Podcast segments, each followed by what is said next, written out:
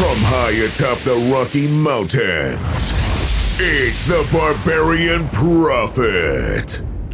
Welcome in there, my fellow listeners and the people I love to call my tribe. And uh, we have decided, uh, Jeremy Poole and Christy Eldridge are joining me today. And you guys are joining me for a little something we call. It's time for 10 Minutes of Faith. Here on 10 Minutes of Faith, what we end up doing is talking about things going on in the church that is current. Uh, and I like to talk about all kinds of things here, but you know, as the barbarian nation, which is what we're really called nowadays, right, Jeremy? Correct. And Christy, you were on board with that. We've decided to become a nation of crazy uh, Christian barbarians living in the wild. I thought we already were. She's like, when were we not? Yeah, yeah that's really kind of the deal, right? So here's here's one of the things: living in the wild, actually, as a Christian, it has a specific meaning. Uh, w I L D. We intentionally love daily.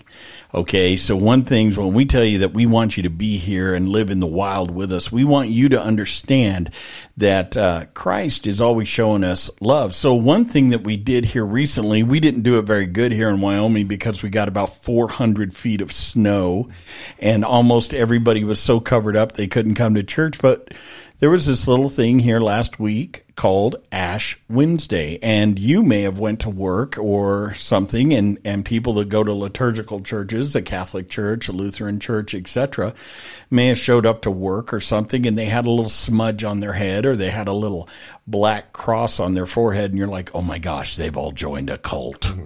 That's what I thought. Well, you did join a cult, though you did, but the rest of us didn't. Christy, did, I was there. You were there. You I had one. You had one. You were you were there at six a.m. too. I, I just want to kick that out there. I thought it was five thirty, but you know six. Yeah, whatever. Well, I didn't give them out till you six. specifically told me you were not going to be at that morning one. Yeah, I did.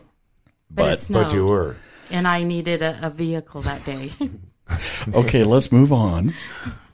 Okay, so let me ask you this, uh, Christy. What is Ash Wednesday all about? oh no, I'm not the expert, but I know it's it's it's showing of of to the rest of the world. It's definitely showing where um, your faith and that you're willing to give something up. Um, in that time period that you give it up for, and um, it just it reminds me of of the ash part reminds me of the dying to um, self a little bit. Okay, how about you, Poole?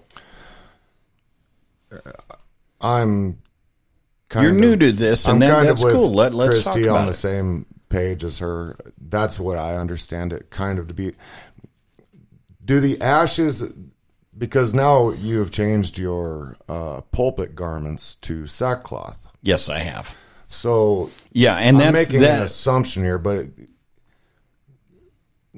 is it tied into putting on sackcloth and ashes over one's head, basically? That is exactly what it is. So what I'm doing is not normal in the in in this specific denomination, but it it should be normal for all Christians during this time.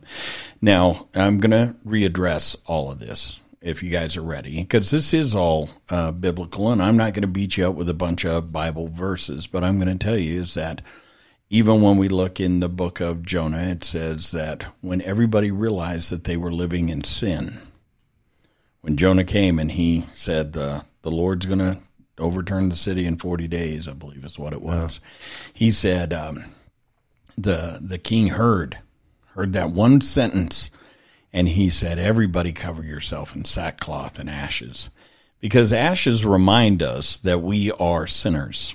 And part of the reason when you come to church and we have taken anointing oil and we have mixed the palm ashes, these ashes are from last Easter. You remember last, uh, uh, you come in on Palm Sunday and everybody's waving their little palms. I get all my little kids waving the palms, etc.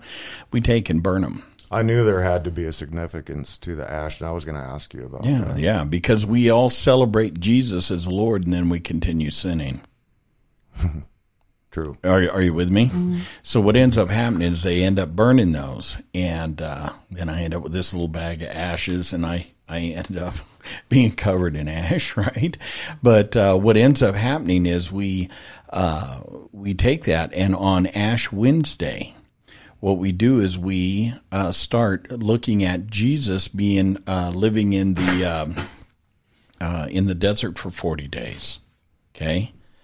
So what ends up happening is we we mix these ashes because we're we're to cover our head with ash, and uh, we're to wear sackcloth. So one thing I do as a pastor is I put sackcloth on, okay, and I don't wear I don't wear my white robe, and I wear a black robe. I don't have a white robe because I am showing. I you notice I don't put anything extra on. I am like plain Janer man. I'm just a monk, right?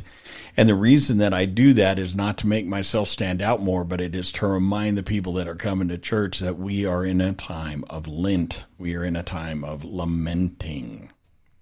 Okay. Is that where Lent comes from? Lamenting. it's not from your belly button. okay. Good So to know. Good to know. good to know. And you know, anytime that I, I generally lay, uh, you know, uh, something out like it's not from your belly button, we hear. No, we we hear it. The more you know. Okay, so here's the rest of the story.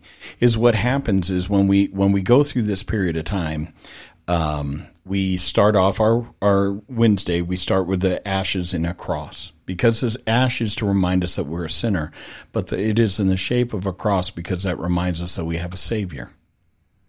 Gotcha. And uh, the reason that uh, most, uh, a lot of churches are people, they go after work, etc., and get them, and then they go home. I wanted them offered at 6 a.m. before you go to work and offered over your lunch hour if you needed them touched up or if you just needed to do whatever. But the reason that I did that is because I want people to know A, I am a Christian, but B, I'm also a sinner, but I have a Savior. And when it becomes a point up for people to talk to you, I specifically go into the public with ashes on my head. And, you know, when they look at you and they go, uh, so, uh, you got something on your face. I always like brush my cheeks and go, Oh, oh, I do. They're like, no, no, on your forehead. I'm like, Oh, that's, it's cause it's Ash Wednesday. And what happens is when we do that, it's a constant reminder to us. So when you see somebody out there that has done this, uh, it's a good time to discover two things about this person. One, they're openly showing you that they are a sinner. All right. They're also openly showing you that they are saved because it is through Christ that we are saved. And that's why we wear these things.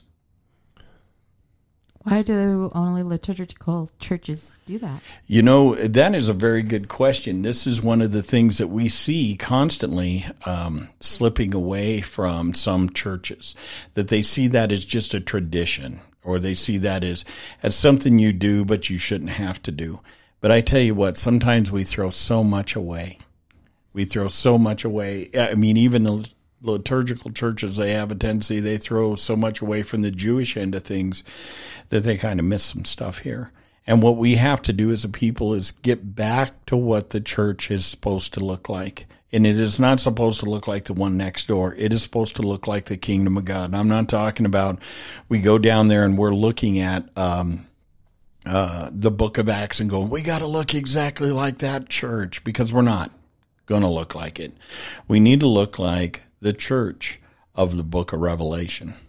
And the church of book of Revelation says they overcome by the blood of the lamb and the word of their testimony. So that means part of it is we have to hang ourselves out there. Does that make sense?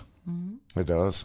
All right. Well, you know, uh, a part of the beautiful thing that we get when we when we go through all of this is that we get to make a real point of uh, showing people uh, our faith because we should have a living faith.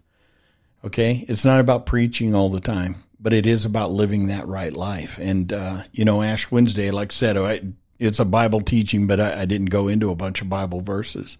But I'm telling you, we we can tackle all of that. But cover your head in ashes. Learn how to fast.